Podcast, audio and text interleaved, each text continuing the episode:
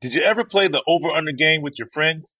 You know, think I could eat that slice of pizza in under 30 seconds? I know I did. If you have, then you're going to love Pick Six, the new fantasy game from DraftKings, an official partner of the NBA.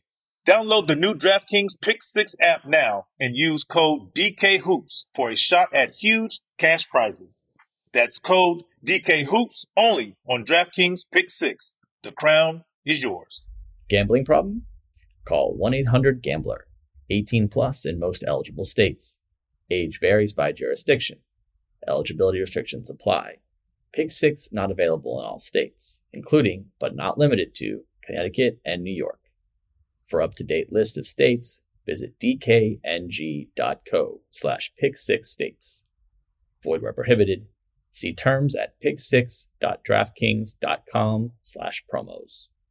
NFL Total Access, the podcast, is getting you ready for the 2024 NFL Draft. I'm your host, Andrew Levy, and I'll be delivering two shows a week to make sure you're caught up on the very latest NFL news, including every free agency move and how it changes the draft needs of your favorite team. Draft experts and talent scouts, mock drafts, and a few shock drafts, too. NFL Total Access, the podcast, is already on the clock on the iHeartRadio app, Apple Podcasts, or wherever you get your podcasts. If you love sports and true crime, then there's a new podcast from executive producer Dan Patrick and hosted by me, Jay Harris, that you won't want to miss. Playing Dirty Sports Scandals. Each week, I'm squeezing the juiciest details from some of the biggest sports scandals ever. I'm talking Marcus Dixon, Olympic gymnastics, Cain Velasquez, salacious Super Bowl level scandals. Join me on the dark side of sports by listening to Playing Dirty Sports Scandals on the iHeartRadio app, Apple Podcasts, or wherever you get your podcasts. God gifted me with, if He gifted me with anything, it was a great sense of humor and a jumper. Raymond Townsend. A lot of basketball fans might not know that name, but for the Filipino American community and Filipinos back home, he's a legend up there with Bill Russell, Oscar Robertson, Jerry West, all the pioneers and icons who gave the NBA a foundation to grow into the global league it is today. Raymond Townsend, a 6'3 guard from San Jose, California, is the first Filipino player in NBA history before Jalen Green came along and became the first Filipino lottery pick in NBA history. With the second pick in the 2021 NBA draft, the Houston Rockets select Jalen Green. And Jordan Clarkson became the first Filipino player to win the NBA's Six Man of the Year award. Clarkson doubled with two, now tripled. Clarkson has to hoist it. They're going to call a foul and count the basket. Raymond Townsend carried the torch. Filipinos all over the world who grew up dreaming of playing basketball at the highest level looked up to him. And that's what this episode is all about the NBA dream. We're going to be talking with the Filipino trailblazers who were the first players and coaches to break into the NBA, as well as telling the story of an all time great from the PBA who almost became the first player born and raised in the Philippines to make it to the league.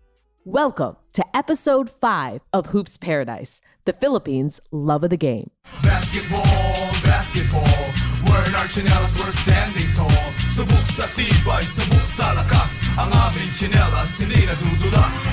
All right, Nikko, can we um, compare notes real quick on the Filipino American experience here in the States versus the experience in the Philippines? Basically, I'm wondering if for as long as you can remember, Everyone in your extended family has been able to name seemingly every Filipino celebrity in Hollywood and professional sports. Are you kidding? Of course. We know all the Pinoys who even made the slightest impact on US pop culture. One, because for a long time, there weren't a lot of them, right? And two, because it's almost like an unspoken requirement of Philippine citizenship that we identify any public figure anywhere in the world with even the slightest, smallest Filipino roots and then claim them as some sort of honorary national hero. Exactly. Like the average American moviegoer saw 80s classics like La Bamba or Stand and Deliver and thought Lou Diamond Phillips was Mexican American.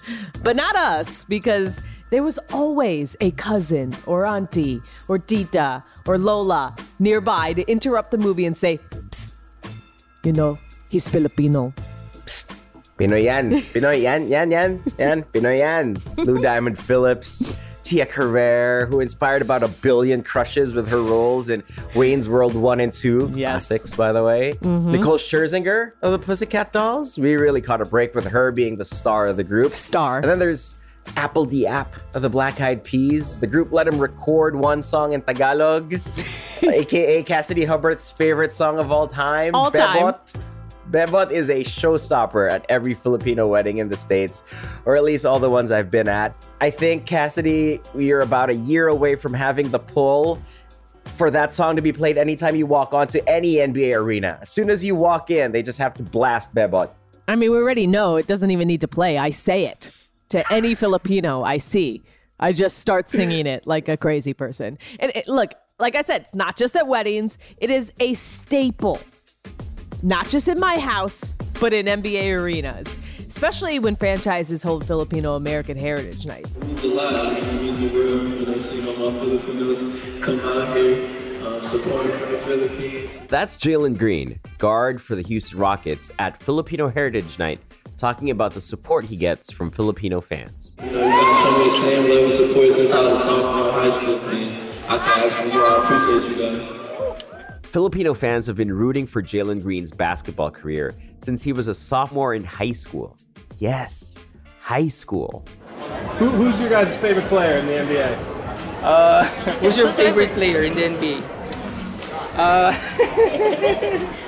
It's green. it's Green, of course. It's Green from Houston Rockets. Yeah. Since uh, uh, Green is one of the uh, best players in the Philippines, it's really uh, uh, what you call this a pride for us to uh, represent Philippines in the big league like the NBA.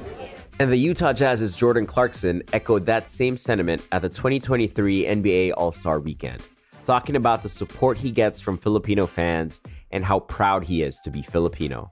I really always appreciate and uh, love the support the Philippines have gave me uh, since I've been in the league and you know since I've been on my hoop journey and um, I'm proud. Wear it every day. I got my uh, grandma tatted on my heart. She Filipino. You know how we do, man. Filipino blood till the end. We throwing the sandals off we, we barefoot. We we get straight to the hoop in the Philippines, man. By the way, I, I know you know this, but we also claim Vanessa Hudgens, the former MTV VJ Vanessa Minnillo, who's Yes. married to that, you know, boy band guy from 98 Degrees. And for a while, everyone was convinced that Rachel Bilson, the actress who starred in the OC, was half Filipino, but kind of turns out she's not. No, no, no. I'm still investigating that one. still want that one to be true. Right. Uh, we also all know that 90s Saturday Night Live funny man Rob Schneider is half Pinoy. Of course. It- it's like they taught it in Sunday school or something. Everybody knows. Yet none of us are quite sure how or why. Uh, The same goes for former pro wrestler turned Marvel Avenger Dave Batista. right? And even though these examples are probably dead giveaways that we're a couple aging 90s kids, we can't forget the younger generation of Filipino American entertainers and artists like Saweetie and the Grammy award-winning R&B singer Her, who just played Belle in Disney's 30th anniversary special remake of Beauty and the Beast. Anyway, to, to get back to the point here, I'm wondering what has happened when the Philippine appetite for representation has collided with our passion for NBA basketball over the years. The thirst was real. Uh, by the way, your shot at our collective ages um, felt that one a little bit, but also me and Cassidy, people are the first to tell you. Olivia Rodrigo, yeah, our girl Olivia, yeah, got that, got some Pinoy blood in her as well. She may be a Gen Zer and we may be some geriatric millennials, but we rep her hard. Yeah, absolutely. Now, um, before Jordan Clarkson debuted with the Lakers of all teams in 2014, Jeremy Lin kicks it to Clarkson. Timeout. See what I mean about Clarkson? I can tell right away that this is a guy that understands the game and he's not afraid. and gave Filipinos all around the world one of our own to root for for the first time since Raymond Townsend retired in 1982. We were on the hunt for any connection to the league we could find. When stars like Rajon Rondo and Dwyane Wade slashed to the basket and scored using footwork and touch and deception in ways that reminded us of the PBA, we treated it almost like a moral victory and joked that Rondo and D Wade must be Pusong Pinoy or Filipino at heart. When Nate Robinson's mom mentioned to a reporter that her grandfather had been Filipino, it sparked a rumor that the five foot nine, two time slam dunk champ who would go off for 40 on any given night was one eighth Filipino. By the way, more than enough in my yeah, book. we claimed, claimed. Yeah. Even though, as far as I'm aware, no one ever did the legwork to truly confirm Nate's Pinoy roots by following up with his mom, learning her grandfather's name, and tracking down his birth certificate or relatives in the Philippines. And, you know, to be honest, why bother? A short guy who could score in bunches, played with a ton of emotion, and had crazy hops? There's a version of that player in every barangay in the Philippines and in every Filipino neighborhood in the States. We even have a beloved newspaper reporter and PBA TV analyst who calls himself the Dean, Mr. Quinito Henson, who's made a cottage industry out of reporting on any connection between Filipinos and the NBA that you can possibly imagine. Shout out to Dean, I love him. A tita from Zambales province who migrated to New England and found a job in the accounting department of the Boston Celtics the Filipino American photographer who Jordan Poole trusts to snap action shots at games so the Warriors guard can post them to social media after the final buzzer. The tailor on Pasay Road in Makati City, where Dell Demps, the former San Antonio Spurs front office figure who also played as an import in the PBA for teams like 7 Up, Ancolas, would order custom made suits for himself and Spurs guard Bruce Bowen to wear to NBA games. We'd read about these tiny connections between our world and the NBA in the Dean's columns. And no matter how trivial they might have seemed from an outsider's perspective, they resonated with Filipino readers of what basketball means to us and what the NBA represents for all basketball fans all over the world. Any way that we could trace a line from our hoops mad archipelago back to the league where Oscar Robertson, Larry Bird, Magic, Michael, and LeBron played, was all the validation we needed. Preach, Nikko. I mean, we out here. You may have to search a little bit, but we out here. And if that doesn't set up our conversation with Raymond Townsend, I don't know what will. But the incredible thing about his story as the first Filipino player in NBA history is that he came along at a time when Filipino American identity wasn't as widely understood as it is today. I could stand on the mountaintop and tell you I was Filipino, but you have to understand, at that time, there were no Filipino basketball players. Even though Raymond's mom served lumpia and pancit to legendary UCLA coach John Wooden when the Wizard of Westwood visited the Townsend family home in San Jose to recruit Raymond out of high school, barely anyone outside of their immediate family thought of Raymond as Filipino. It was the 70s, and Raymond was biracial, wore his hair in an afro, and most Americans just saw him as black. Raymond had a basketball career that would make anyone proud. He won an NCAA championship playing for John Wooden at UCLA and got selected by the Golden State Warriors with the final pick in the first round of the 1978 NBA draft. He played three seasons in the NBA with the Warriors and then the Indiana Pacers, averaging about five points per game as a backup point guard. And then he went on to play three more seasons of pro ball in Italy. But it wasn't until long after that that the NBA's first Filipino was truly recognized for his contributions to the game. I was really fortunate with being recruited. You have to understand, I was averaging 29 points a game without a three pointer. God gifted me with, if He gifted me with anything, it was a great sense of humor and a jumper and uh, a love for my family. And my journey started real early because we had five kids in one room, 800 square foot home. Now, Raymond's family didn't have the money to pay for week long basketball camps, so he worked as a cook at basketball clinics and camps just so he could attend. I was serving them breakfast, I was cleaning up after them. I was pretty humble, cocky, but when they asked me for Kool Aid or whatever, man, I was filling up their cups or refills or going to do this. And then I wasn't able to participate in the camp until after I washed the dishes and did that. And I had to do that three meals a day hmm. Because I couldn't afford the fees to go to these one week camps. But by the third day, there were guys, Coach Wooden, there was uh, at Maryland at that time, Marquette, Al McGuire. Maryland was big, Duke, everybody was there by the third day because uh, this was the place to be in California for the players. They found out that the cook was a pretty good player as a sophomore. So for about two or three years, played in the best league in Northern California, Archbishop Mitty High School. I was working out with Santa Clara University, San Jose State varsity players as a sophomore high school. I didn't want to be a good player. I used to tell everybody there's millions of good players. I wanted to be great. And because I was humble, I appreciated everything my mom and dad opened up for me, which never gave me a sense of entitlement. You know, I had to serve people, is the way I had to get ahead. Once I was on the radar, it was kind of a done deal and it just it just snowballed after that. And it's kind of funny, even though it was 125, UCLA wasn't one of those picks yet. It was Wow. everybody but UCLA. Yeah, and UCLA came in about the last two weeks. We had a game uh, in a gym. It was filled up, 2,000 capacity. There were 1,500 uh, people outside with speakers. It was just an unreal environment for back in the mid 70s. I ended up having like 38. I had a triple double and, and just turned it out, and UCLA happened to be there. So, what ended up happening is obviously Coach Wooden came to my house a week later, and uh, mom and dad, they were, you know, we had Filipino, we had pancit, we had chicken adobo, we had uh, lumpia, we had everything for Coach Wooden. We all had our assigned seats. There were uh, my brother and my three sisters. I'm the eldest. And uh, the minute Coach walked in, he really could have just given me a paper and just said, you know what, we want you to uh, sign. And I would have signed immediately. But uh, instead, he uh, checked out my integrity. His first words were, you know, Raymond, uh, we respect your ability. We run a program of honesty and integrity. You know, and you don't hear people talk like this. He goes, We run a program of honesty and integrity. And I want to be honest with you. Even though we've won nine championships in 11 years, you're not my number one pick. Are you okay with that?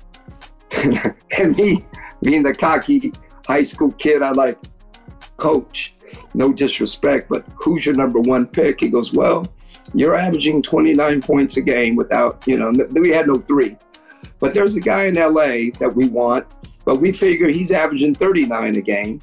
So if we could get you and him, he goes, that's 68 points. We think you could be one of the top UCLA backcourts in the history of our school. And I said, okay, what's his name? And he told me his name. Uh, and I said, okay. And then he said something interesting. He said, mind you, he goes, you're okay with not being my number one? I said, yes, sir. I said, I will be eventually. And uh, he said, uh, but mind you, I'm going to recruit 14 other All Americans every year. So are you okay with that? I said, yeah, coach, bring them on. I also need to hear a deep dive on John Wooden's Filipino dinner at the Townsend household. Like, what kind of pancit did Raymond's mom cook? Because there's a world of difference between the goat, pancit palabok, and pancit bihon, which is pretty much garbage. I mean, where did she even get the ingredients? There wasn't no seafood city back then. what else was on the menu? Like, what did the Wizard of Westwood like the most? I mean, duh. It's got to be lumpia. I mean, it's always lumpia.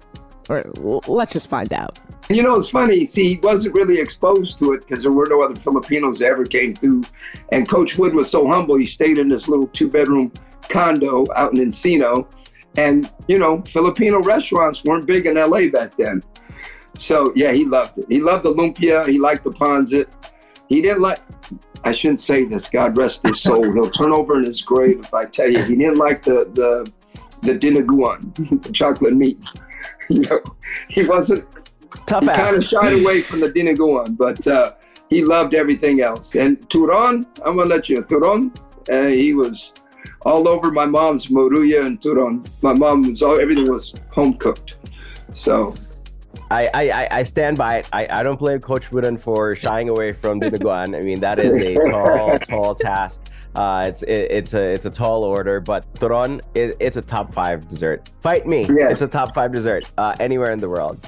Were other people outside your family starting to recognize, celebrate your being Filipino American in the NBA? And if it wasn't then, when do you think that started? That recognition of your of your roots as a Filipino American? It never existed back in that day in the mid 70s. And if you think about, first of all, there was a lot of subtle racism. Back then, it was only black or white. Nobody cared about Asians, Mexicans. They, didn't care because the whole league was either black or white. And to be honest with you, predominantly black.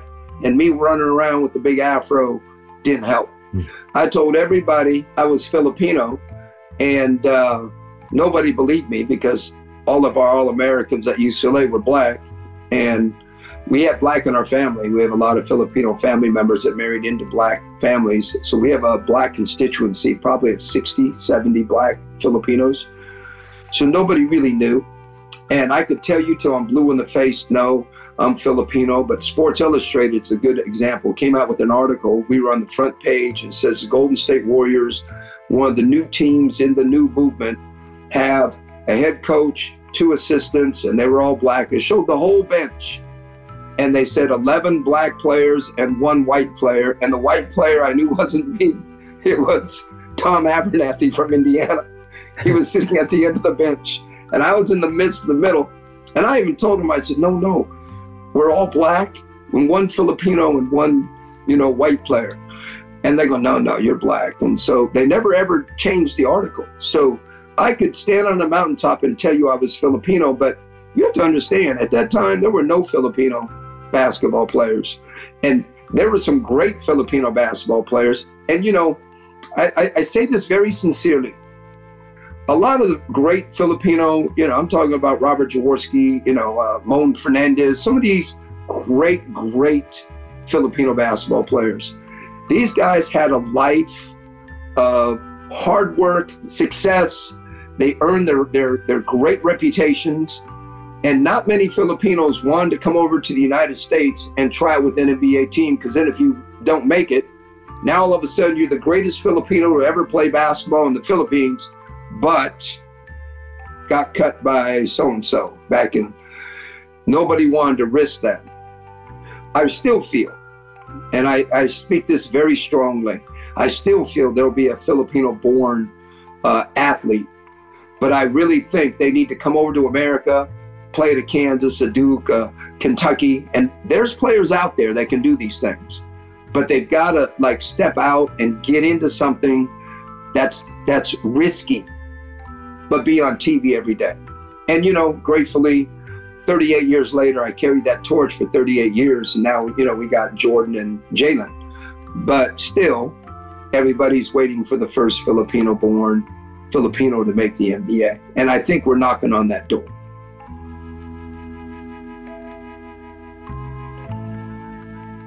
We'll get back to that NBA dream in episode six, but this episode is about right here, right now. The Filipinos and the Filipino Americans who made it to the NBA in one way or another. Up next, we're talking to Miami Heat coach Erik Spoelstra.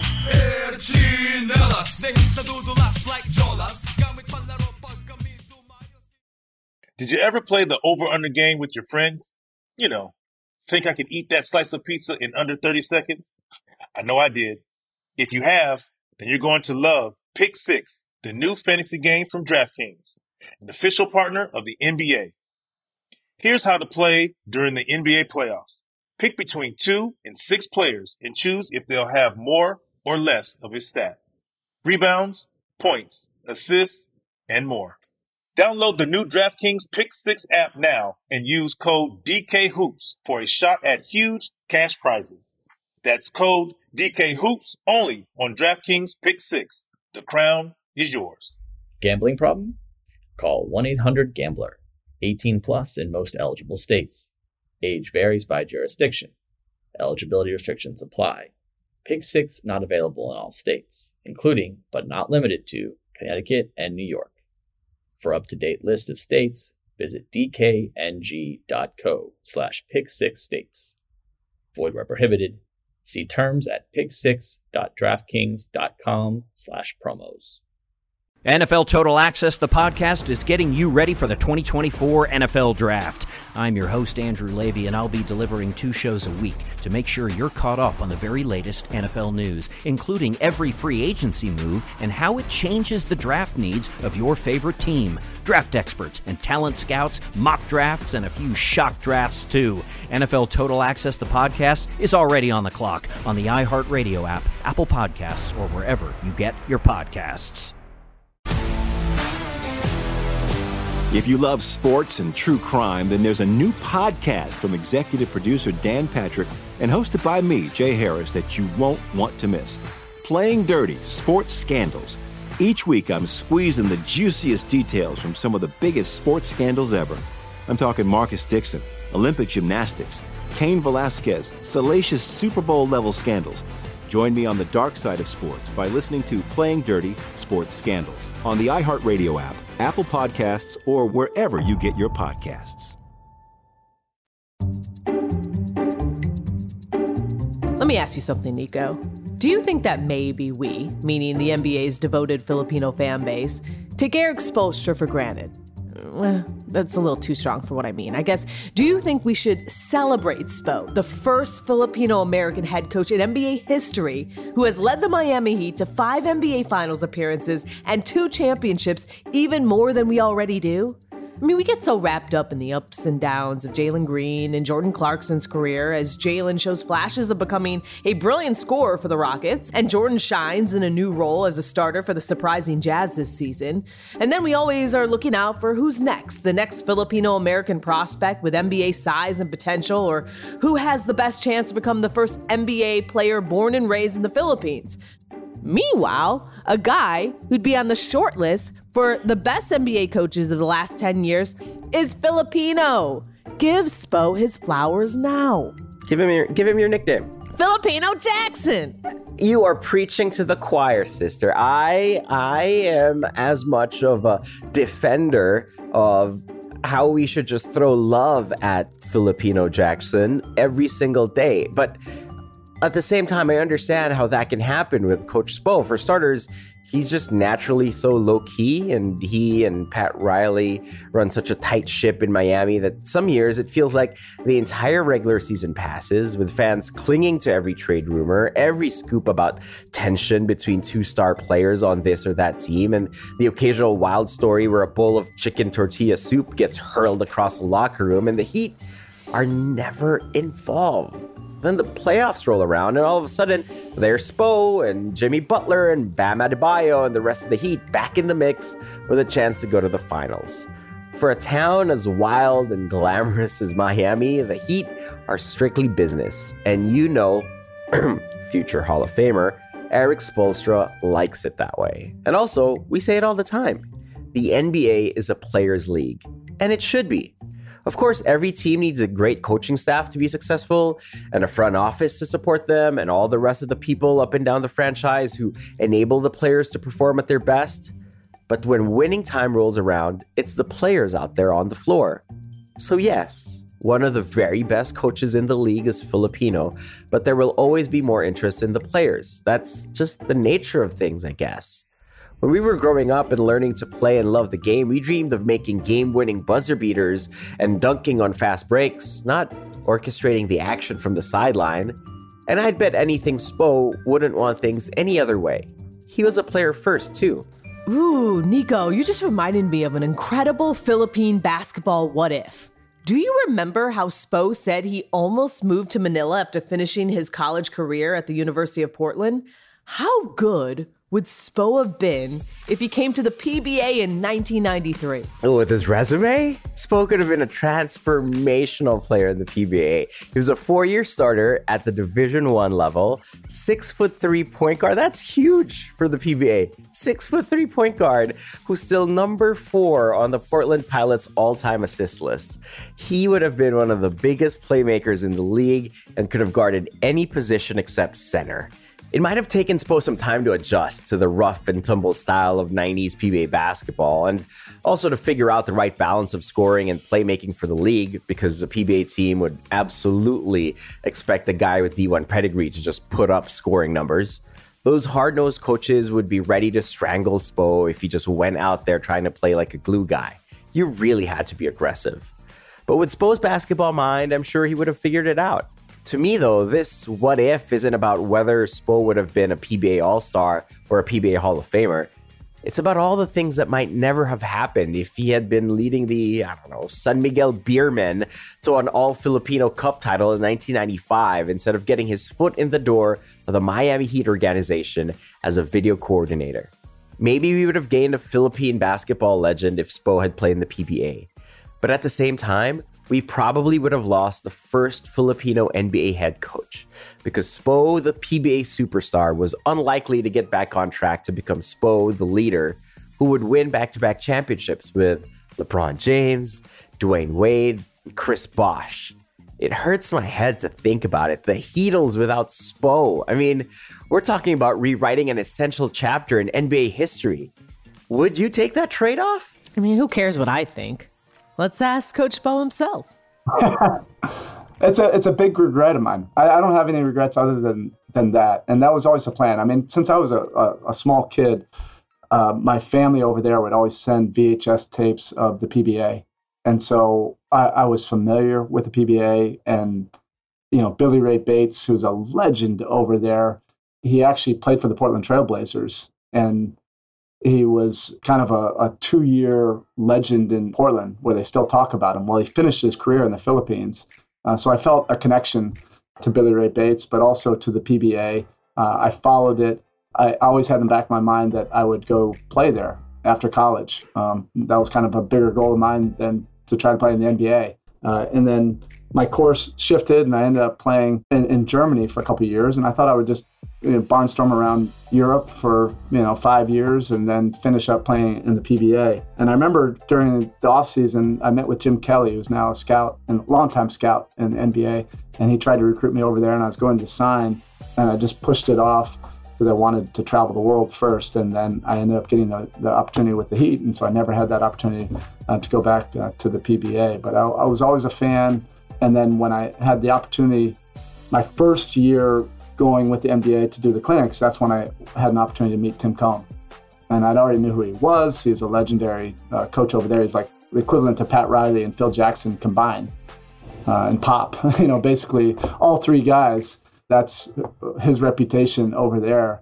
Uh, and so I was able to uh, meet with him, and we struck a, a friendship that still goes to this day. You are a legendary coach in the NBA, one of the all time great coaches here um, in the States. But over in the Philippines, you're like Michael Jackson, you know, uh, Michael Jordan status, like crowds probably following you. I mean, if I were to say that or you were to mention that in my household, my mother would just roll her eyes that, oh, yeah, you're famous. Uh, she doesn't want to hear that. Or people call me Coach Spo. Uh, I remember we won our first championship, and, you know, I've been called many worse things. but Coach Spo was uh, a thing that people uh, would call me. And then over there, they made up t shirts and everything. My family sent some to my mom when she was rolling her eyes about, about that. But when we won our, our, first championship, the celebration here in Miami, and then immediately I flew to Portland, Oregon to visit my family. That's where I'm from.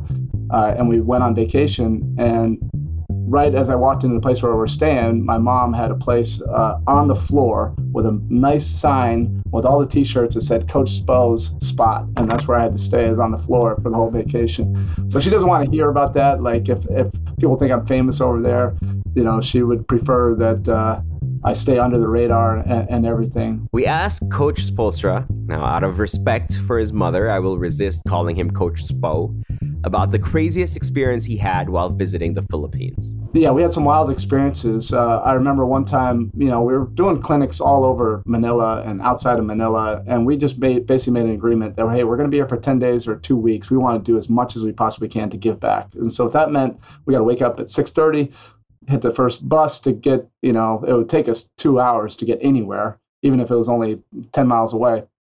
And we would try to stack maybe three, four, five clinics in, in a day, and we'd finish up after dinner. But a lot of times they were usually like two or 300 kids. Yeah, that's it. Good, good. Good. Eyes, eyes. And then we went uh, outside of Manila and we showed up one place and there must have been eight to 10,000 people there. Uh, and probably there's thousands of kids. So we pull up in the bus, they're rocking our bus and, and everything. And uh, the coaching staff and the NBA staff, we get off the bus and there's no way security could stop them. And so somehow we tried to like carve out a court uh, and do uh, a clinic with the kids. And then as soon as we were done with the clinic, they just swarmed us and they just wanted pictures, selfies, and autographs from everybody on the staff and my staff and the NBA staff. And it got to the point where Fizz and my other assistant Chad Kammerer were signing kids' foreheads. they didn't even have pieces of paper. There was nothing to sign, so we had pens and sharpies. They were just signing kids' heads, but it was a blast. We have some uh, really cool pictures uh, in the middle. It's like try to find Waldo, uh, myself, or anybody on our staff in a sea of thousands of people. Uh, but that's why I wanted to invite, you know, staff members to come over and really experience it. Uh, that it, it is more than a sport; uh, it's like a religion uh, over there. The fan base is really incredible. Thank you so much uh, for the hospitality uh, here and this welcome. It's really overwhelming. we were not expecting this. I'm very humbled to be here. They love the Lakers and the Celtics uh, we've gotten them now to really love the Miami Heat, and that's been a really cool part of it. Uh, so I wanted everybody to really kind of understand that, and I, I basically made an agreement with NBA that we'll do this uh, every year. We'll do as many clinics as you possibly want, but there's going to be some people in charge. My cousin Hannah, who grew up in the Philippines, and then she came over for high school, the family and and college, and now she still lives uh, in the states and their family but she would be the point person. So anybody wanted me to do anything, you had to talk to my cousin Hannah. And then my uncle Tony, her dad, uh, he basically was uh, or is the patriarch of that side of the family. And every trip would end uh, where we'd have to drive an hour and a half to Laguna, uh, where my mother is from, and we would have a big party at uh, my uncle Tony and Tita Minda's house, where roasted pig and everybody. But it was mandatory that everybody had to go on that trip and you had to get on the bus and go hour and a half to three hours to get there and we would just have a, an amazing party. My uncle tony does his own spread uh, with pig and lumpia um, pancit everything. Uh, and then he has a, a, small coconut farm. So he, he makes this uh, coconut moonshine. Everybody has to drink it. And uh, it was really fun to be able to have my staff come out there and then the entire international NBA staff would climb on these buses, and that was part of the agreement, you know, to travel there and have an awesome party uh, at the end of the week. Basketball is a very famous sport here as compared to football or baseball. That right there is Fatima Fats Tolentino, former player of the great University of the Philippines and the women's national team. So when we heard that he was going to talk to us and teach us, we were all excited because not only because he's a head coach in the NBA, but also because he's Filipino. So I guess we have have that sort of connection. That's why we were so interested and excited to get to know him better. What does it mean to you to be the first Filipino head coach, really the first Asian head coach in North American sports?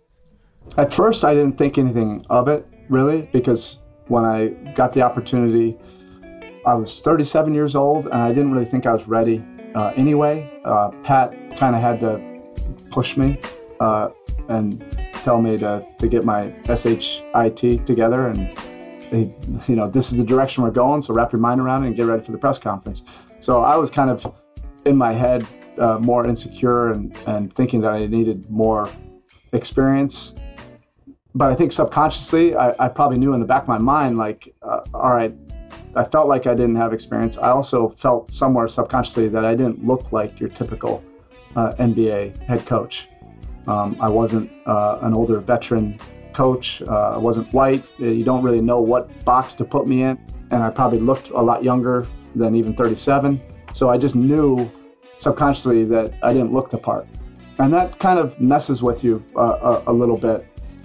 And then my family started to tell me that I was the first Asian coach uh, and the first Filipino head coach in, in any sport. And then it became a source of pride, you know, that you can take a different path, you can look different. You don't have to look like the stereotypical, whatever square jaw head coach looks like. and you can still perform and be a caretaker for your organization. And that's what I took pride in. Uh, and if if that opened some eyes and, and doors, you know, for somebody else who has a, a dream that may be Asian or maybe a different ethnicity or even a female, uh, you don't have to look and be the stereotype. Uh, and uh, I think that helped me find a, a, deeper sense of purpose, you know, for myself in this coaching profession, where it wasn't just about doing the job and just trying to to get wins. Uh, it became about taking the baton and you know hopefully changing perceptions. The passion for basketball is so amazing uh, in the Philippines, and what you hope for is that young kids cannot put limits on what their dreams may be. Uh, and so if they see more role models and see more possibilities of what could be, and it may be, you know, to be an NBA player, you know, like Jordan Clarkson or uh, Green, but it also may be a dream just to work in the NBA, to work for the NBA main offices, to work in NBA International, to be able to work in the video room, you know, somewhere, uh, to be involved somehow, some way uh, in this great association that there are so many different opportunities and possibilities now. Uh, and hopefully, like you and I, you know, and, and everybody else can kind of pull back the curtain. And for kids that may have just been fans before, they may be able to think bigger now, bigger possibilities that, hey, I could be a part of that association and it can be a lifetime of opportunities. That's the way I look at this, the NBA. No matter what our, our jobs are, we're doing what we love to do. I mean, this this round ball and 94 feet and two baskets allow us uh, to travel the world, to be able to play and compete in, in the best arenas with the best fan base in the world, and you know now we're able to share these experiences with uh, so many different kids of this new younger generation. Uh, hey, if we can be partial contributors to being dream makers, I'm all for it.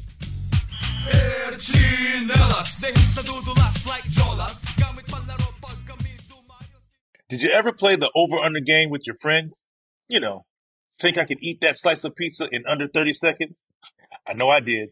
If you have, then you're going to love Pick Six, the new fantasy game from DraftKings, an official partner of the NBA. Here's how to play during the NBA playoffs.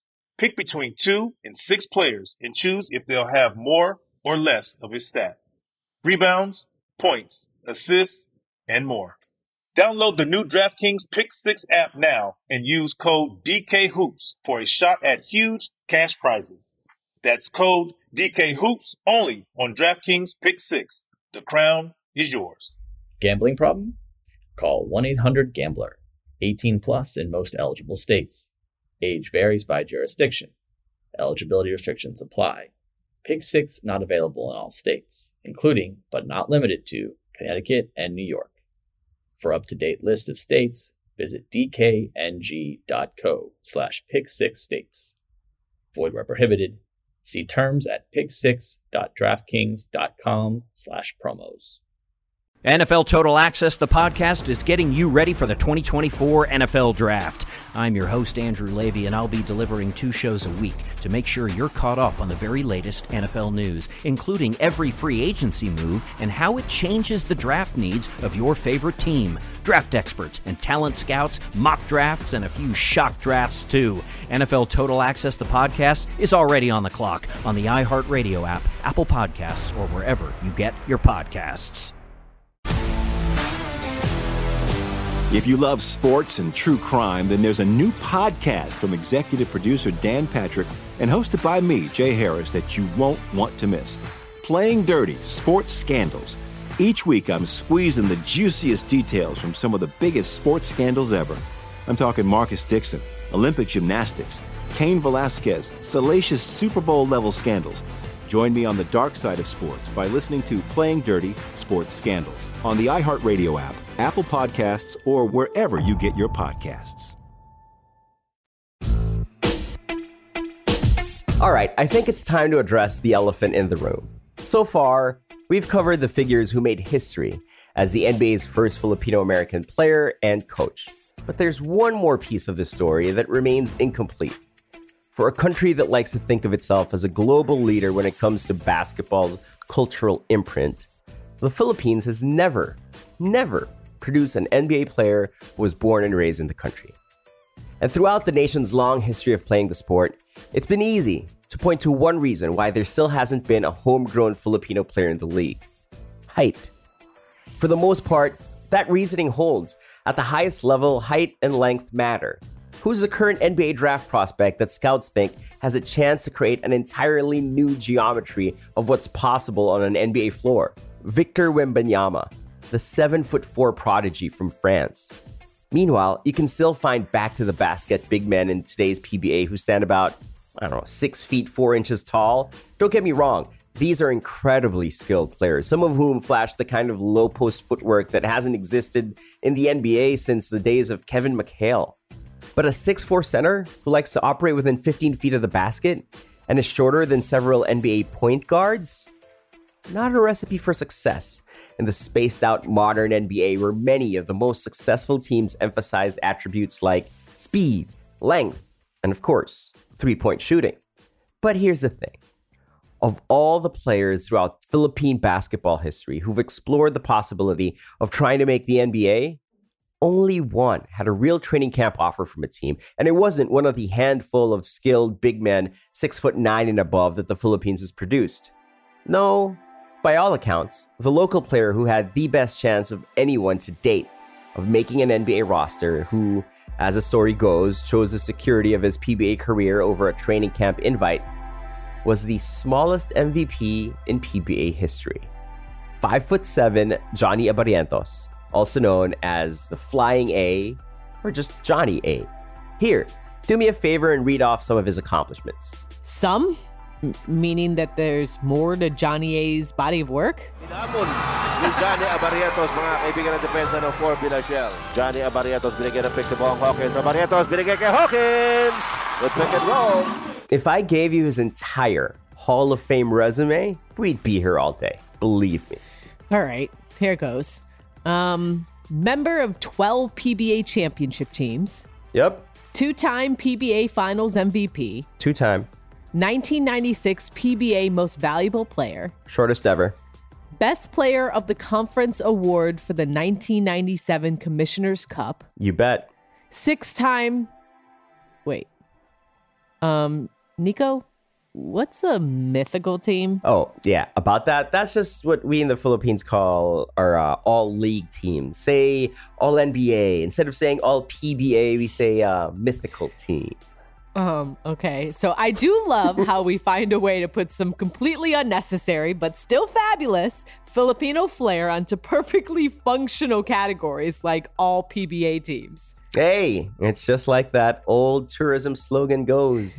it is more fun in the Philippines. Although, although I do like your version of it is more fabulous in the Philippines. Exactly. I think that applies better. Okay, back to the show. Otherwise, I'm never going to finish this tour of Johnny A's trophy case. So, six time PBA mythical first team, Six, one time PBA mythical second team, robbed. eight time PBA All Star. Mm-hmm. See, that's a simple name. Five time PBA All Defensive Team, At five seven. PBA all time steals leader with 1,358. His career average of 1.83 steals per game is higher than any other player on the top 20 all time list. You bet. Named one of the PBA's top 25 greatest players during the league's 25th anniversary celebrations. Mm-hmm. Original idea. Named one of the PBA's top 40 greatest players during the league's 40th anniversary celebrations. Couldn't wait till the 50th, but okay. And stop me if you heard this before. Shortest MVP in PBA history. five foot seven. Five foot seven on a good day. Whew. All right. That's it, I think. Let me catch my breath now. But I get the point. This this overwhelming list of achievements means that Johnny A was a very bad slash good man on the court. That's exactly the thing. The resume is only the tip of the iceberg, though. His greatness really comes into focus when you hear the way Johnny's peers talked about playing with and against him. Like the Hall of Famer Jeff the Jet Cariaso, Johnny's teammate from the Alaska Aces. You know, he could be the leader, he could be the guy that's running the show, but at the same time be our MVP. From day one, from his first year, he's already, you know, established as the up and coming point guard. And, you know, everyone is talking about him already and um, how special he is. But it, you know, when you get two or three years of experience under your belt, you know, you you, you get someone that that's you know going to be a future Hall of Famer, and we knew that during that time. So when you see him play, you know, the first time I, I heard this description about you know basketball and it being a group of five kind of being in the same motion was Coach Tim describing our triangle as like a dance you know, you all got to be, you know, working together and dancing together, or else it's just gonna, um, it's not gonna look good. It's not gonna work.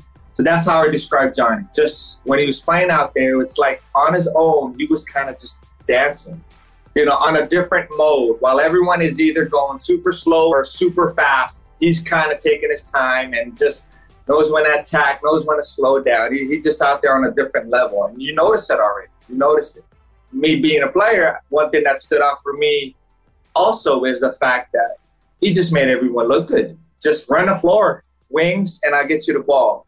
Um, set a good screen, bigs, and roll, and I get you the ball, and you get an easy two. So, yeah, that, that, that's why he's special.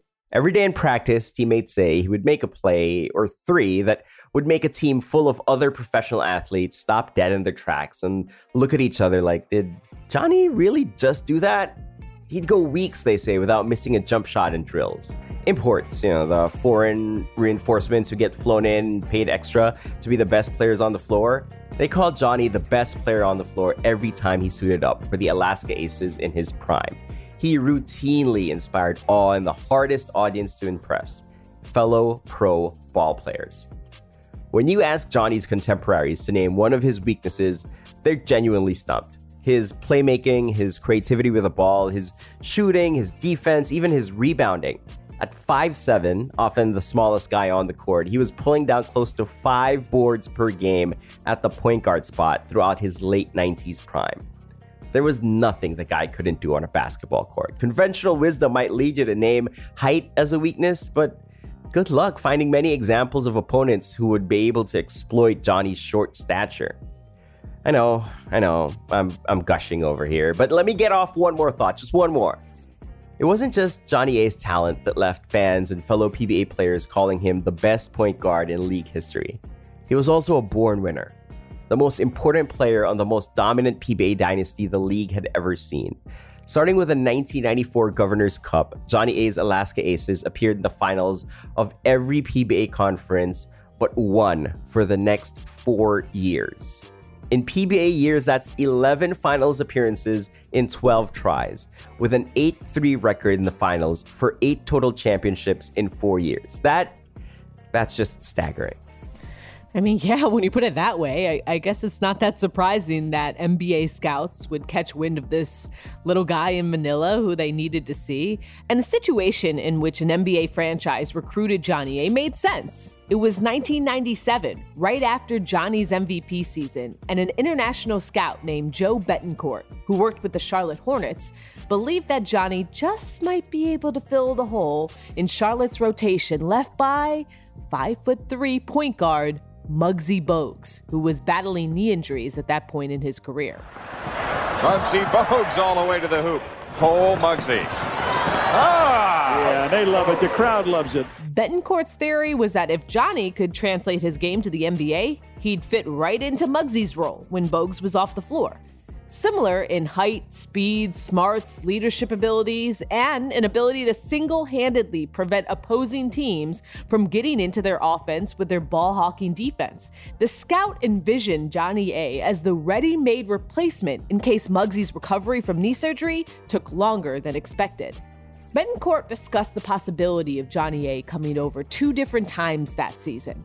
First, he tried to set Johnny up with an invite to Hornets training camp, but for the reigning PBA most valuable player, putting his Philippine career on pause for a couple months to go try out in Charlotte with no guarantee of landing an NBA contract was too risky to pursue. Once the NBA season began, Betancourt flew back to Manila and proposed another idea sign a 10 day contract to jump right into the Hornets roster. Now, NBA fans know that a 10 day deal is far from a sure path to a long NBA career. But Johnny A and the Alaska franchise were ready to accept the offer. What's the worst that could happen? Johnny doesn't make it in the league and he flies home to Manila after a couple weeks as not just the firstborn and raised Filipino to make the NBA, but the league's first player from all of Asia? Yeah, I'll take that deal. Unfortunately, it never quite came together. But Johnny A's teammates remember just how close he was to writing his name in the NBA history books. And to hear guys like his former backcourt partner Jeff Cariaso tell it, Johnny might have lasted more than just 10 days in the league. Would he have done well? I think so. Would it have been a tremendous challenge on his end? I would say I think so also because, you know, there, there are a lot of good players. There are a lot of good guys who are three or four inches taller than him, but just as quick, you know, longer arms, can pressure the ball like he does. But would he have been able to kind of handle his own a little bit? I say yes. He was that talented where, you know, you really have to take a second look at him. To me, that says a lot. And would he have gone there and killed it right from the get go? That would have been a challenge. That would be asking for a lot, to be honest with you. But to be out there and compete and to be able to kind of handle yourself a little bit and be able to showcase what you have uh, for sure, no question. And if he had that opportunity with a little bit of time, then who knows what could have happened. Dang. We were talking about what ifs earlier. Well, what if Johnny A had actually taken the leap and made it onto the Hornets roster in 97? Imagine a Filipino point guard in those classic purple and teal uniforms. Oof. What do you think? Should Johnny A have just flown over for training camp instead of waiting for that 10 day contract? I mean, judging by that list of achievements, he won like seven more championships between 1997 and the end of his career. So Johnny probably doesn't have much to regret. Well, that's true. And although it does sound like Charlotte was genuinely interested in giving Johnny a look, and scouts like Betancourt must have believed he really did have what it took to succeed in the NBA, but a camp invite isn't a guaranteed contract, which is what he already had in Manila, where he was the reigning PBA MVP at the height of his powers. That's tough to walk away from without a guaranteed deal. Also, the NBA still hadn't truly welcomed international talent at that point in time. Dirk Nowitzki hadn't even been drafted yet. There had never been a player from Asia in the league. Yao Ming was still eight years away. Nowadays, I think a player in Johnny's position would be more likely to take that chance because there are so many other athletes from around the world thriving in the NBA. And plus, Johnny's brush with history almost feels more legendary because he didn't go to hmm. Charlotte. He's this mythical Filipino point guard who came closer than any of his countrymen before or since to making an NBA roster. And that means he left the generations of players coming up behind him with a goal to pick up where he left off and finish what Johnny A started. It's been 25 years since Johnny earned that shot. Now, it's time for the Philippines' next great talent to step up.